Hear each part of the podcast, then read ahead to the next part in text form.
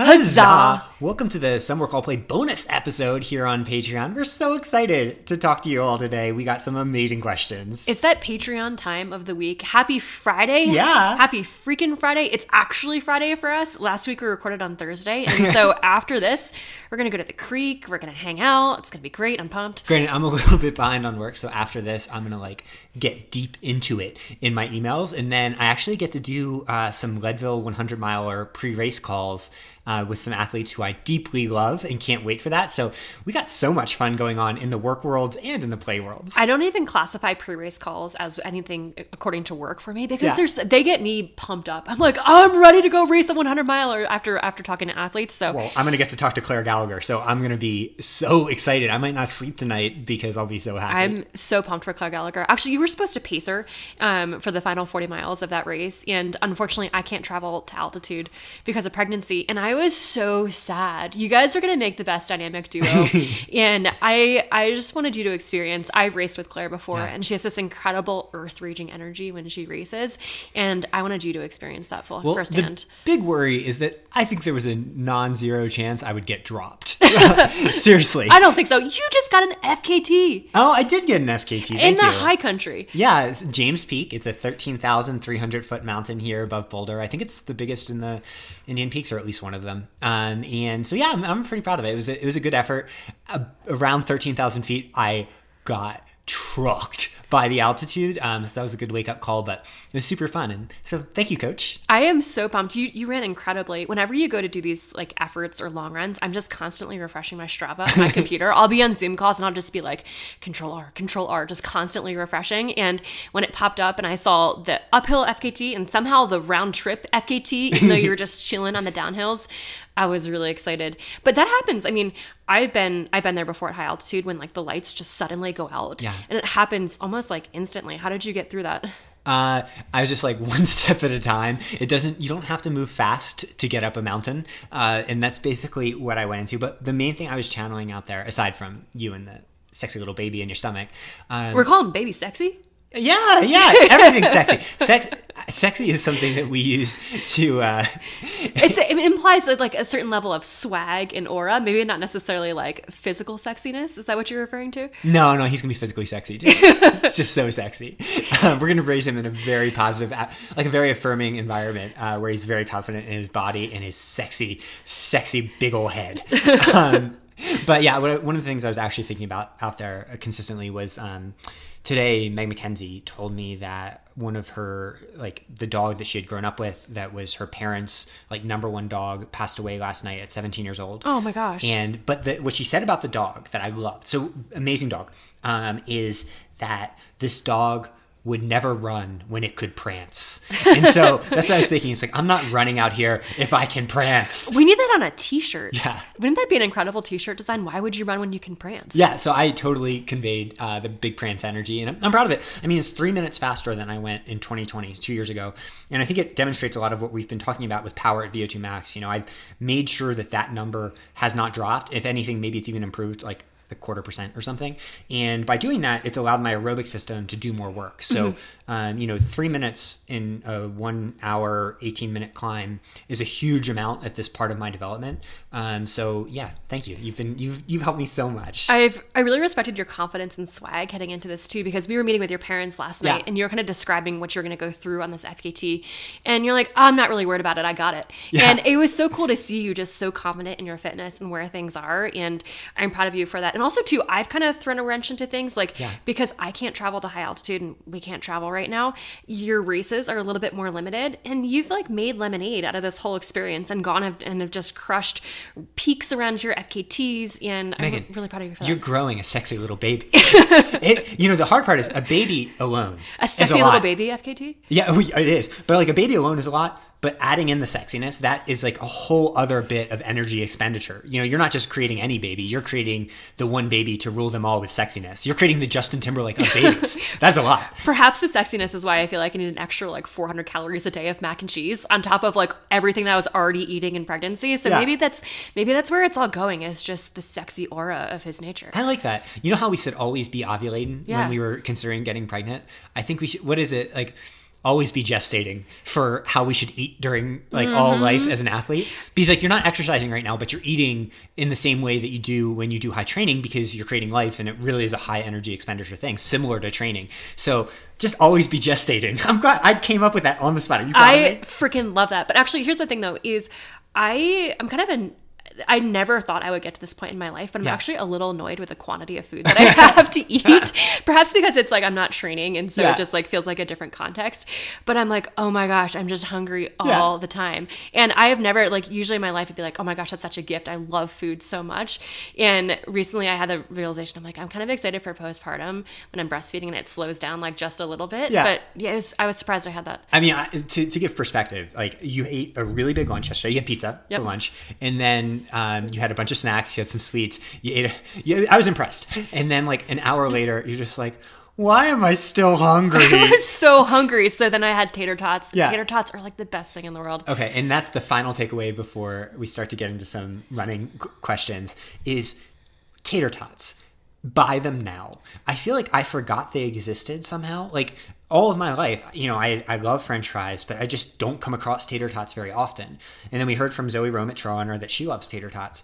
And then at Whole Foods, they have a big thing of tater tots for like two and a half dollars. And they are amazing microwaved. They're amazing thrown into any dish. If you're making pizza, you can just toss them on the side of the pan. Basically, tater tots and cheese rock shit, and I can't believe I'm just figuring this out about tater tots. You put tater tots in everything. I do. It's been appearing in rice dishes, appearing in salads, appearing all over the place, and I actually, I really respect it, and I love the efficiency in which you can make tater tots. We also got sweet potato tater tots at uh, Whole Foods. We have yet to try them, so stay tuned. You were a little skeptical when you looked at the coloring on the yeah. as you open them up, so we haven't tried them yet, but I'm curious. I think the regular taters are pretty important to the tater tot experience. Once I opened them up, I was like, oh, fuck this. If I'm going to do tater tots, I'm going all the way. It's like being duped by cauliflower rice. Exactly. Okay, so let's get to some questions. We have a bunch lined up. I think we might get to eight. We'll see. Um, it depends how much fun we have. Okay, these questions have been outstanding. I've been responding to them on Patreon messages. David sometimes responds to the comments. And it's actually like an incredible continuing education for us. Yeah. It's, I feel like, actually, we were recently watching a show, and I forget the name of the documentary, but it was on The Price is Right. And yeah. I got, a guy was doing like really rigorous Price is Right training and having just questions pop, constantly pop up on his screen asking him what the price was going to be. Yeah. And I feel like after answering these Patreon questions, I am so ready to go on any podcast to ask to have them ask me anything. It's like amazing training to sit there and be like, I'm going to answer this question in five to ten minutes. And it's been a gift. So thank you for the continuing education. And you're making our, just our, I mean, we also like approach it as journal club. So it's been a really yeah. fun experience for us too. Yeah, all the time. It'll be like five thirty a.m. and Megan will look to, to the right and just say, what do you think about this question that was on there? And then we'll go back and forth, often not starting in a place of agreement. So thank you all. It has been awesome for our growth as coaches. And we have so much fun getting to do these podcasts. And then also, you know, just thinking about these questions, which brings us to the first one that led to a big five thirty a.m. discussion. Hello. Uh, your podcast has been amazing addition to my training. Really enjoy listening to y'all. Uh, I was curious about the difference between twenty second strides versus thirty seconds. Is it more beneficial to do six by twenty or say four by thirty? I'm a very slow twitch athlete, athlete. Haven't broken five in the mile, but have a marathon P R of two thirty-five. Beast. Boss. Uh, thanks for your input. What a good question, and something that, honestly, I don't know if I've ever been asked, but something I think about all the time in coaching. Well, here's the wild thing is, so I answered this question on Patreon, and I was yeah. glad, actually, as I answered it, we had similar opinions on this, which was fantastic. And then a day later, an athlete asked the exact same question in their training log, and I was like, this was the preparation. Uh, so it was it was amazing to see those two questions back to back. But diving into it, and this is kind of how I outlined it, I was glad to see that we, we agreed on it. This is how I outlined it in the message, is that twenty second strides, I tend to think about more speed adaptations, thinking about neuromuscular and biomechanical um, and overall musculoskeletal preparation to be able to handle speed. Yeah. Um, and so the long story short is we often combine twenty second and thirty second strides within the sense of one week. But thirty seconds, oftentimes I think more of a strength stimulus um, with higher cardiac stimulus, cardiac output stimulus, and more of an overall focus on like aerobic work, which is why we mix twenty second and thirty second strides pretty, I mean, I would say I probably do fifty-fifty yeah. in terms of my athletes. And it's great to have a combination of both because they're truly different stimuli. Yeah. For me, it depends on like the athlete's background. So if an athlete isn't able to get much intensity in training, they'll do a ton more thirty second strides. Mm-hmm. Um, so like, let's say a sixty year old athlete will do a lot more thirty second strides, but it's essentially a great chance to give them more of a strength stimulus that they're not getting in training. If they're a very advanced athlete, we don't want to be introducing any extra stress outside of these really hard workouts that some of these athletes do in builds, and they'll do a lot more twenty seconds. Uh, but I think what's really helpful when you're reflecting on which one to do is to remember that it's a long way, and those ten seconds make an immense difference in how it feels. Oh my gosh, mentally doing a thirty second stride, like the last ten seconds of that, I'll be like kind of looking at my watch a yeah. good bit, being like, when am I done? When am I done? And it, thirty seconds, actually, it's a good way to like make time, just like really appreciate the passing of time, because it goes by a lot slower than you think. But that points out why it's such a great adaptation stimulus too, because it turns into a little bit of a uh, low-key workout. Um, and this is something that you're starting to see pop up in training um programs of some of the best athletes in the world. And I think it's very interesting. So a good example is the Ingebrigtsen training, Jakob Ingebrigtsen, who uh, got the gold medal in the fifteen hundred. You know, he does a lot of threshold training, lower key intervals. But if you notice, every single week, they're doing something like twenty by thirty to forty second hills. Um, the idea being that that is a major power stimulus in the cardiac. There's actually a cardiac response to it. Whereas those twenty second strides, the shorter strides, what you might, you know, conceive of as a stride more naturally. Yeah, that's great for your speed, your neuromuscular system, and your biomechanics. Um, but you're c- probably leaving a little bit on the table mm-hmm. if that's all you do um, as your strides for the week. Th- that being said, actually, athletes that f- some athletes that I work with that are more prone to muscular tendon-based injuries, yeah. I actually tend to avoid the twenty second strides as they're like coming mm-hmm. back from an injury, because that more rapid focus on speed or the musculoskeletal system can be pretty taxing at first, whereas uh, often athletes do a better job of easing into their thirty second strides. So I also take injury background um, and where they are in their training cycle into context as well. Okay, so if you could only have one of them, twenty seconds or thirty seconds, as an element that you work into training throughout the year. Um, and then the other one you can never use again, uh, which would be? I would go thirty seconds on an interesting caveat. Yes. So the first ten, they have to really focus on easing into the effort. Uh-huh. And then the final twenty can be a little bit more progression. Um, and that can be a helpful way to kind of balance um, kind of all the different factors coming together, but also too, just to err on the side of caution, because, you know, if an athlete's heavily injury prone, you know, perhaps I would, I would tend more towards thirty second strides. Yeah. And I mean, I totally agree. Would you agree with that? one hundred percent. And I, I would go as far as to say, if you're listening to this and you do not do thirty second hill strides, you need to start now. It is, we have seen the most wild data behind the scenes of how our athletes respond, often in a period of five days if they've never done it. And then those uh, adaptations compound over time, which is why seeing Jakob Ingebrigtsen or Jacob Wightman, who just won the world championships in the fifteen hundred, incorporate these elements is fascinating, because it aligns with like our what our theory has been forever and what we've brought to ultras. And so I think it's one of those cheat code things that it does something to physiology. Even if we're giving it names of what we think it is, we're not one hundred percent sure. But the fact that it's popping up in basically every system is something to pay attention to. Have you ever, so the Ingebrigtsens are famous for doing things like twenty by thirty seconds or twenty yeah. by forty-five seconds. For me as a coach, I've actually never given beyond twelve to fifteen um, numbers in terms of like quantity of strides. Yeah. Have you gone into that twenty range for athletes? I've never gone over twelve. Um, I haven't either, because I, well, well, one, the counting is really annoying yeah. and I feel like it's just easy to lose focus. Um, but I'm curious if you have the same reason. No, because I have empathy. No, I, we were talking about this uh, last night, actually, unrelated topic is whenever we give a workout, we think about the athlete doing it, right? And what it feels like. And so we've done everything we've ever given. And so we know exactly what it feels like. And I could not wrap my head around that many intervals of anything, um, like a hill, especially where you have to go back up and uh, come down. Um, that being said, the context of our conversation about this is pretty interesting in that there, whenever we see an athlete that won't adapt to just training in general, like when they've stagnated, sometimes we have to break those cycles of empathy. Yes. Because like both of us have a certain amount of talent that for, for the way that we adapt. So we understand that. And so we'll adapt in a context that maybe another athlete needs more.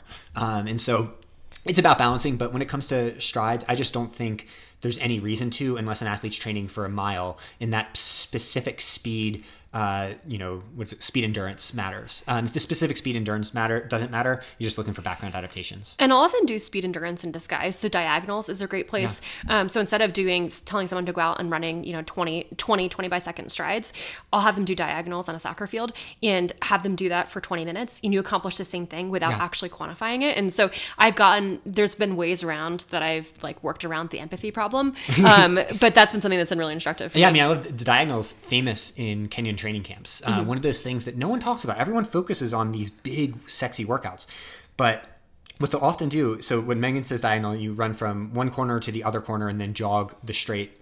So you're doing like a figure eight, um, and you know, or not a figure eight, but kind of like a. Uh, it's a it's a cross. It's or yeah. It makes like an X and then a with a top. Yeah, exactly. Uh, what are those things that measure time with sand? Kind of oh, an like, hourglass. Yeah, it kind of looks like an hourglass. Um, and so you know, those types of things are constants in every system you see. You do not see a system that doesn't do this shit with athletes that have world class success. And so we should start focusing a lot more on these elements and a lot less on the things that do vary. And I think sometimes we uh, lose sight of that in the ultra world. And I actually think this next question addresses it in a, a similar concept um, in a way that will be helpful for people in training. This next question actually builds really well. And I think it was nice to start with this because it gets into the premise of how we handle the next question. So this next question, I actually, same instance, I had an athlete email me the same question this morning. And so it's like, it's amazing to already feel prepped for these responses. So the question is, when you were training for shorter races, such as in two thousand fourteen, did you follow the swap weekly routine with a second workout in the long run? Or is that more for ultras? Was it more like the traditional two workouts and easy long run? So great question. I mean, I think the the listener was getting back to like in twenty fourteen is when we were on the U S mountain team the first time.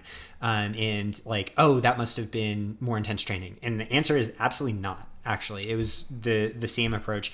And in fact, I believe every single year since then, we've had athletes on the U S mountain team mm-hmm. doing this similar approach. Exactly. Um, and so I think that what we're starting to see here is that the emphasis on speed workouts and stacking them as much as you possibly can, which is usually two a week um, plus a long run day, is excessive for most athletes. I think there will be athletes that adapt to that. Um, but for ninety-five percent, they'll often end up stagnating way too soon and be doing training that is too intense for their aerobic system. So their aerobic system will start to erode even as they have the illusion of getting faster. Plus it's just an injury risk as well yeah. too. And the best the best way to improve in training is to stack consistency over time.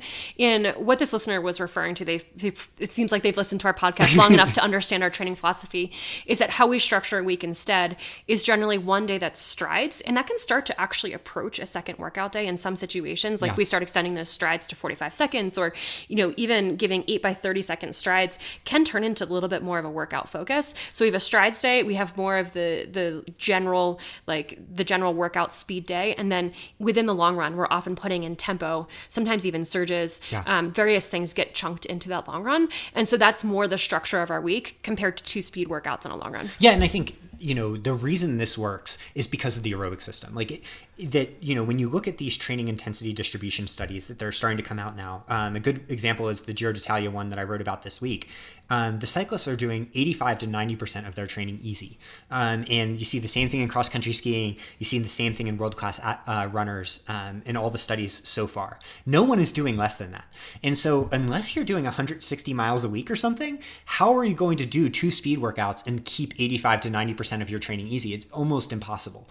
And so, you know, be super careful about it, because I think, you know, the the it gets back to that illusion. You feel like you're doing work. You feel like you're mm-hmm. going hard, when in reality, the metabolic processes, uh, your mitochondria are getting less efficient, uh, your lipid metabolism is getting less efficient, and it's essentially like um, you know, building a big house on a foundation that has termites all throughout it. And so pay attention to that. And if you looked at what's happened in terms of running progression post COVID, yeah. we've actually seen like an explosion of athletes having running progression coming off of coming off of like the COVID period when we weren't racing as much. Definitely. And in that time period, athletes were doing a lot more aerobic focus. You know, they probably weren't stacking in those those two speed workouts as they traditionally were. And we saw this explosion in athletes running really fast times. And there's been some people that have theorized that that might be related. Yeah. And I think that's actually a really interesting point to bring into this conversation. But that being said, we also had an explosion of carbon shoes post-COVID. There's like so many different confounding variables, and Lord only knows what other drugs are out there eating people. But um, I think the aerobic consistency during COVID, you know, and prioritizing that over two speed workouts a week, I think was a big part of it. Well, that makes sense though, when you consider the uh, training intensity distribution studies. What they often say is, you know, pyramidal training, which is uh, most of your training is easy, some of it is moderate, and just a little bit is hard, kind of like what we do in swap. We're purely pyramidal.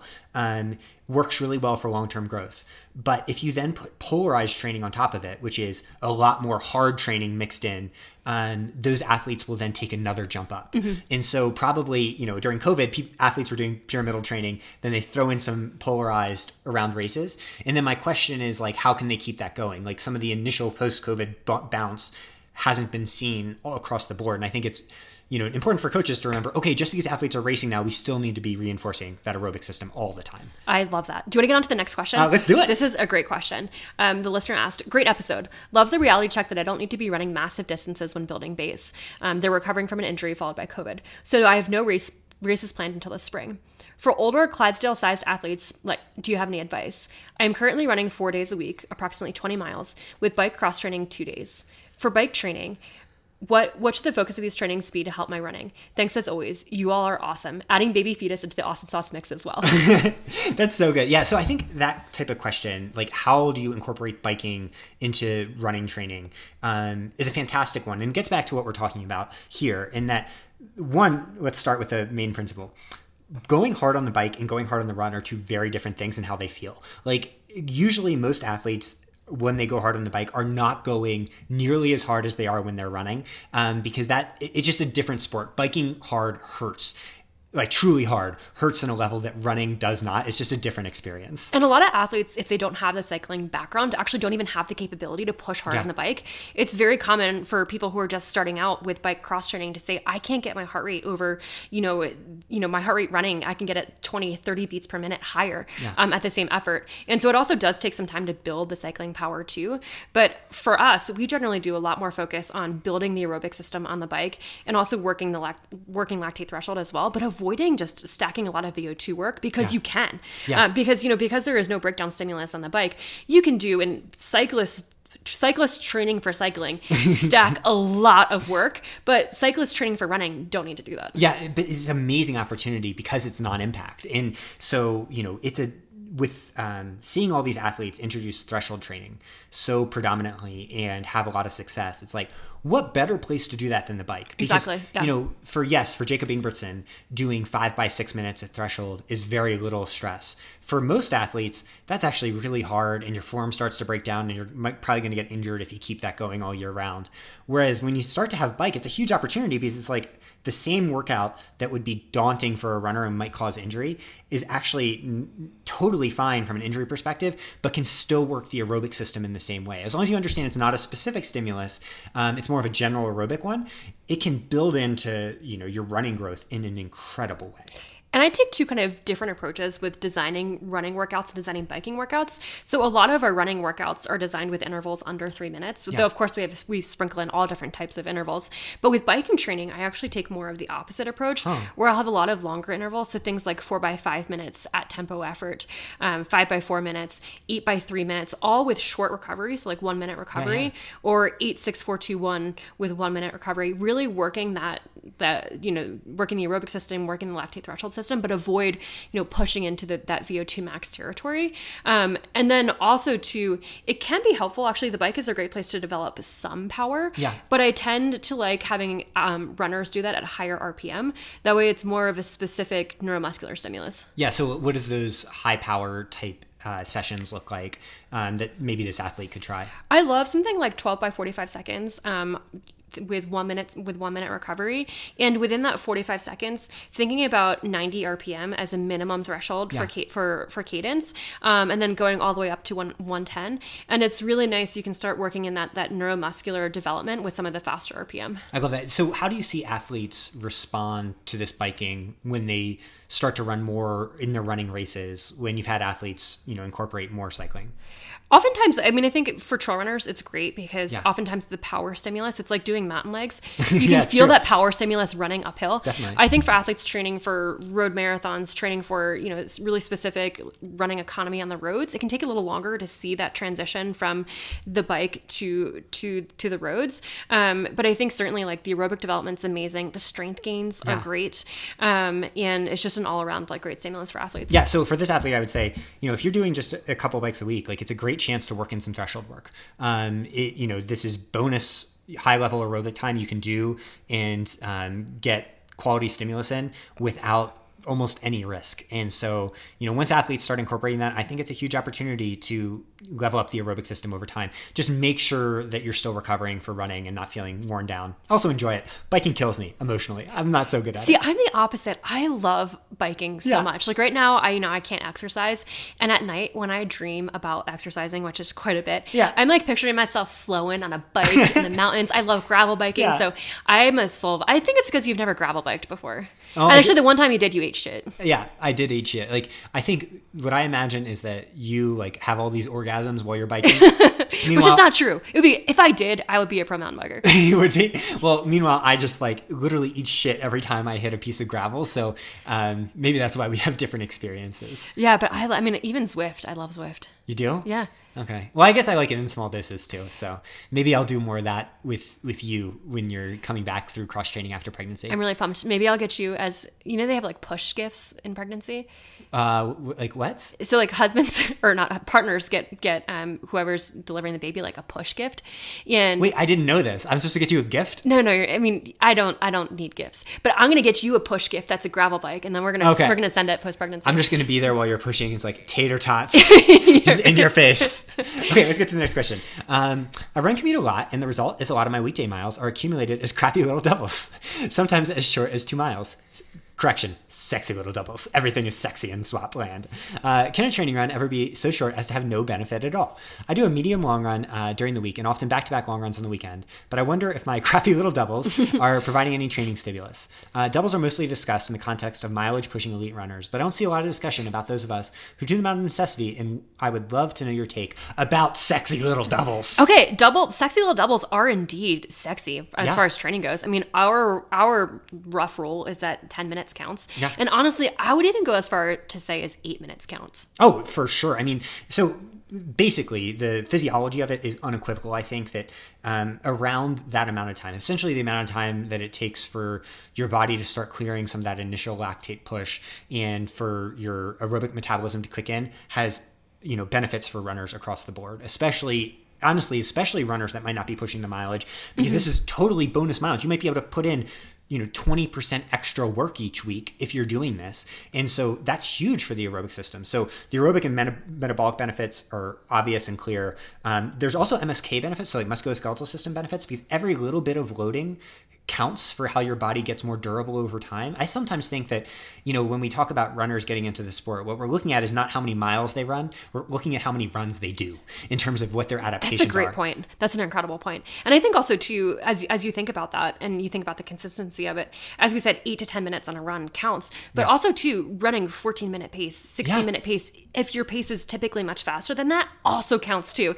David goes out. You're going to talk about my sexy little doubles now? Oh my gosh. I love, sometimes you do them on the treadmill. Sometimes you do them outside. I love when you jog up our driveway because our neighbors have seen you run four minute pace, sub four minute pace, all the way up to fifteen minute yeah. pace, probably at like equal volume. Yeah. And it's really cool. So um, I, I will occasionally, once in a blue moon, once every like six weeks, I'll load one of these to Strava. For me, these are for myself. I don't need the world to see these. Um, but some usually the ones I do load will be right around nine forty-five to ten forty-five pace on flat ground. And that's for someone that like, you know, my aerobic threshold is probably, you know, I don't know, six-ish minutes or something. Probably fast, so, much faster than that. No, no, no. Um, but, the, you know, just points out that like going super slow and chilling out is awesome. I mean, the reason I went three minutes faster on that F K T today is because, yeah, I've raised that power at V O two over time, or at least kept it steady. But these little aerobic stimuli over a lot of consistency over years really add up. So never, ever, ever call any of your bricks crappy. They're all sexy little bricks. Well, actually, there is, I, I would say though, if you find that you're stress limited or you're not recovering, or even actually in some cases, I've had athletes go out and do two mile doubles at like ten p.m., which is not great because yeah. that interferes with sleep. So a number of different circumstances where they perhaps might not be as great. The other time I would say actually too is post long run. Mm. Um, so we kind of like long runs to be a sacred time of just getting in that mileage block all at one time yeah. and then allowing your body to recover, store glycogen, um, really adapt to that. I think there's no reason to add on a, a sexy little double after yeah. a long run. It's actually something I have to talk to pro runners about all the time. It's like, the long run, the whole purpose of it that makes it different than all your other aerobic days. So a good example for a pro runner is, let's say their long run is sixteen miles. That pro runner might be doing ten five doubles all the time. So what makes those two different when they're basically the same amount of st- stimulus? It's that that long run is a glycogen depletion stimulus. Even if they're, you know, replacing all their fuel they can while they're doing it, as long, unless it's like purely, purely, purely easy, they're going to be, you know, needing to re- recover their glycogen stores. And so um, you don't want to then, as you're in the glycogen recovery window, throw in another stimulus that's less quality um, that your body's trying to respond to. That's when athletes start to get injured, and that is true junk mileage. That is mileage that is detracting from what could actually cause the cool long run adaptations. And I'm going to borrow a phrase from you that's actually the opposite of sexy. Uh, I would say the doubles post long run suck shit. Yeah. Because they also feel terrible too. I mean, yeah. I don't know. It's, to me, I've I've occasionally experimented with that against against your I mean, I've tried your to, best yeah. wishes, and they usually feel horrific. And so we, we tend to recommend. I mean, it. I think that that's recommend against it. An important thing for listeners to know is like we've tried everything. Right? Oh, we've like, oh we've tried yeah a lot. Every of things, all yeah. the stuff that we insult. It's not just like theory. Uh, it's theory and, and physiology connecting with our own personal experience, and then athletes we coach, and seeing that, oh, well, if something doesn't work ninety-eight percent of the time, it just doesn't work. The two percent that it does work for would work with anything. And I think that's one of the complicated things that will get us into the next question, actually, that I want to address, because even though we were, we're basically out of time here, this question is such a sexy question. Let's do it. Do you yeah. like this one? Can we answer actually both parts of the question? Uh, sure. I mean, okay. Let's go over a little bit. This is this is our date time, to be honest with you. This is a prelude to Saturday date day. So let's just, just give, give a few okay, minutes. Okay, I'm, I'm thinking this one. Well, I was going to say do both. Okay, we'll, we'll, we'll do, we'll start, okay. This really sexy question will come next. The uh, only semi-sexy question is first. I'd be keen to know if you guys are going to keep your Whoop on uh, once Roach, Roach Junior has arrived, healthy and safe. No doubt jacked on Athletic Greens. Oh, it's so good. athletic greens dot com slash swap to be as strong and sexy as this little baby. I was going to say, I hope you worked the word sexy into that Athletic Greens of promo. Course. It's, this is called the sexy shakeout. Uh, in my experience, when my daughter Mackenzie arrived, the Whoop had to go, both for me and my wife. The daily reminder that we were piece of shit uh, because we needed more sleep wasn't the most helpful at the time. Um, amazing question. And we were going to, this was in the outline for last week and we didn't get to it. And I was like, oh yeah, I'm going to keep it on for sure. And then last night, Addie has been having stomach issues in the middle of the night for the last two nights. Oh my gosh. And how she notifies us is she just goes exorcist on our downstairs, like yeah. sliding glass yeah. door. So we wake up and we just hear her like pounding the door as she wants to go out. And I feel like there'd be such more like efficient ways to notify us. Yeah. It's because she doesn't want to bother us, but I'm like, Addie, this is actually making it way worse because we don't notice for like thirty minutes. And meanwhile, she's just like banging her head into the wall. I'm like, Addie, you can just poop inside if you have to. We, it's not a big deal. Just we come, have... come jump on our bed. That would be the much, much easier solution. Poop in our bed. We love Addie. Um, but after all this, I actually found myself taking it off. Um, and it points out that, yeah, you know, I thought that I would keep it on because I don't mind it being in the red. Like I don't, it's just information for me. But in the middle of the night last night, I was like, you know, I'm about to do an F K T. I don't want to get that information um, because I know I'm going to get this F K T and it's not going to help me either way. So, you know, I think probably the way you did it is the way I'm going to do it too. Like, I don't really need the data in the context of the baby being young. Maybe once things stabilize and like eventually babies sleep, right? Oh they, yeah, they. I promise you, they will sleep eventually. Okay. Maybe by age eighteen. eighteen. Yeah, yeah. It might it might take a while. When we send them off to like, I don't know, what, what's a good college to send our kid to? Oh, I don't know. That's a good one. Arizona State. I hear that. Oh, that, they're beautiful. They're sexy there. They're, they're yeah. the most they're, beautiful they're, college. They're peak sexy. So yes, that's a, that's a good answer. But here's my thing, actually, and I'll be very honest. This is this is Patreon. I'm a big fan of data periodization. I have not worn my Whoop in months because yeah. I suck shit right now in yeah. terms of like, my, I mean, in pregnancy, your Whoop scores just aren't great. And to me, I didn't want that to feed into anxiety. So to wake up one morning and have like a really low H R V. And think to myself, what's going on with baby boy in yeah. there? And so it's been really helpful for me to take mine off during pregnancy. I'll probably continue that postpartum until I start training again. But we did have a meeting with Whoop, actually, and I realized that neither of us had ours on. We just yeah. had our Garmin's on. And I was like, oh, hide your wrists. I was trying to type that to you in the yeah. U R L of the of the um, the website we were on. Well, maybe that's why Whoop no longer sponsors us. No, I think it's because they had a major layoffs, which is kind of sad. But uh, perhaps. Or maybe it's because we weren't rocking their sexy little bands. Okay, so the The really great question to end is, uh, why wouldn't the Climber's Paradox you've talked about in the past in past writings apply to Jim Walmsley's training for U T M B? Is it just because he's magic? If so, that tracks. Uh, uh, yeah, they actually answer correctly. Jim Walmsley is magic. Yeah, yeah. And that is actually the that is honestly the reason. I mean, they they answered the question so beautifully. It's so perfect. Uh, so for those that uh, don't. You know, just want a quick refresher. Climber's Paradox is what we refer to as athletes that do a fuck ton of vert, ending up getting slower on all surfaces, including uh, vert. And there's a lot of reasons for that. Mostly gets back to mechanical stresses and how the body actually puts out power. Um, we've written about it a bunch of places. But the Climber's Paradox does seem like it starts to break down with athletes that have truly no V O two max limitations. Um, so, you know, the talented motherfuckers out there. So Jim Walmsley's one um, where he's playing by slightly different rules. And so when I look at Jim Walmsley's training, what I'm seeing is I can't really discern specific intervals like mm-hmm. he's done in the past.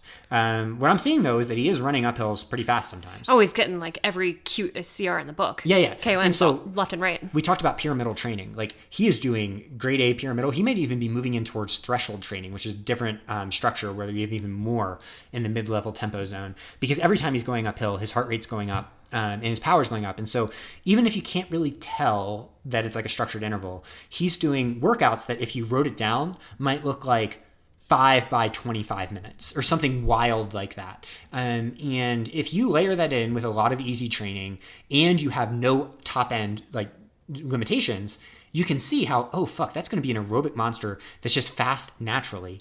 And they're just going to get better and better and better to a point. And then the, the question is, when do you run into that speed ceiling? I think even Jim will. But the thing about Jim is he periodizes well enough that I'm sure this winter he'll be doing track workouts again and he'll reset the cycle. The question is, will it last till he's forty?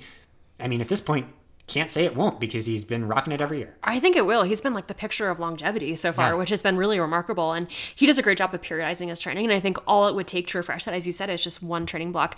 I think Matt Daniels, another great yeah. example of this. So this is a swap athlete. Swap so athlete. We can talk about more racing personally. At C C C. I'm yeah. really excited for that. Killian Jornet, another good example. Claire Gallagher. Um, so, I mean, I think we, we see it across yeah. many athletes. And I mean, to the point that th- this listener's question is so brilliant and gets to like a problem I have with an athlete like Matt is if If you give him really hard work, uh, sometimes he is so strong that the uh, level of output he has will not let him adapt to everything else. Because, you know, one place where he, he is a little different than Jim is Jim is also insanely durable. Um, you know, Matt is more of like maybe your traditional like Ferrari. You know, he needs to go into the shop sometimes if he pushes too hard. And so what we've been doing for C C C that's been totally unique for him is, okay, we got fast early on in the cycle, way back in May and June. And then as he's gone over to Europe for the last month, we've just spent a lot of time on trails and he has not been doing structured workouts really. And then this past week, um, the Wednesday before Friday, next Friday C C C, so like nine days before, he did a tempo in on one of the first climbs at the, you know, out of Chamonix and set the record on it. And it's like, fuck. These good runners play by different rules because like most athletes, if they did his training, would be like, oh, I'm strong and I'm ready for C C C, but I'm a little slow. He's so fast that he goes out there on a thirty-five minute climb that he was expecting to be forty-five minutes because he's so damn fast right now from the aerobic development. And those athletes are so fun to coach. Yeah. Also a little daunting too, because you really do have to think about these added considerations. Um, and so it's, it's really interesting to kind of layer in these different things. But I think some of the challenges that Jim's training or Killian's training can be sensationalized yeah. to the point that like people may forget about the Climber's Paradox. And so it's something that we like constantly come back to. And it's so key to understand training philosophy more generally. It's like, you know, we try to always anchor it in like world-class athlete experience solely because that's where the margins are so narrow that you're starting to see interesting things play out. Like, um, you know, whoever wins a world championship, it's like, oh, well, they must be optimizing their physiology. Optimization is cool and gives us clues for everyone. But the problem is that like sometimes those freaks don't play by the same rules as everybody else. And then training philosophy is uh, interpolated from those outliers. And that's how you get things like people being like, oh, yeah, you can just do schemo all winter and you're going to get faster in running. It's like, yeah, you can if you're freakishly high V O two to begin with and you just respond to any type of aerobic training amazingly. But for most people, it's like schemo is great and it's good for the aerobic system. But if you don't also reinforce some of the biomechanics of running, you're just going to find yourself slower in spring and spend all year trying to catch up. And it takes a long time to get back into things if it, if you take a while to respond to that biomechanical stimulus. Like I've had athletes who have taken, you know, multiple weeks off to schemo and then they yeah. come back into running and it's like it feels like a full-on sport. Also, but also people that don't. And to put, yeah. to put respect on her name, Megan Roach right here is one of those freaks. So, you know, with biking, for example, you love it. And I think part of the reason you love it is you run so well off it. Um, you basically can go from biking into, you know, world-class running competitions directly. And it's because you're an absolute freaking monster. Obviously, you know, you're like Matt, you're like a Lamborghini. Sometimes you need to go into the shop for your heart or something. Your engine needs a little tune. It's really a nice way to think about it. Like, I'm definitely more of the, just struggle with inflammation. So I'm yeah. more like injury prone. And thinking I'm like a Lamborghini is a, is a good mental mental swag way to think about it. Exactly. And so, you know, maybe over time we can like just, you know, tune up that engine a little. But like it, it gives me so much confidence for your return um, after pregnancy and after all this heart stuff, because all we have to do is figure it out. Like, if your ticker works even a little bit, we have so much evidence in the past that like you just like you're like uh, a pile of like you're a big old um, barrel of gas, and if we can just put a match on it, it's like the world fucking ignites. Well, I I mean I am literally a big old barrel of gas right now, so that's a very accurate description. Do you want to let one rip for the end of the podcast? I can't. I don't have it in me. Oh, really? No. Okay. I mean, well. I was it was gonna be a burp rip, not. Th- Yeah. Okay. The other well, one would be kind of gross for a, a Patreon episode. I mean, it's Patreon's family. Yeah. But I, I would need to I would need a solid five minutes or some chocolate milk. Okay, well, we'll do that off mic. Okay, perfect. Okay, we love you all. Seriously, thank you for listening to this point. We love you, Patreon audience. You're amazing. Thanks for the incredible questions, all the engagement. David, thanks for this date day. This has been really freaking fun. Yeah. I love you so much. Love you, boo. You're sexy. You're not wearing underwear and your legs are open. I am, that, that is a true statement. I went down to pick up a package today and I was like, I think I just flashed the neighbors. Huzzah! Huzzah!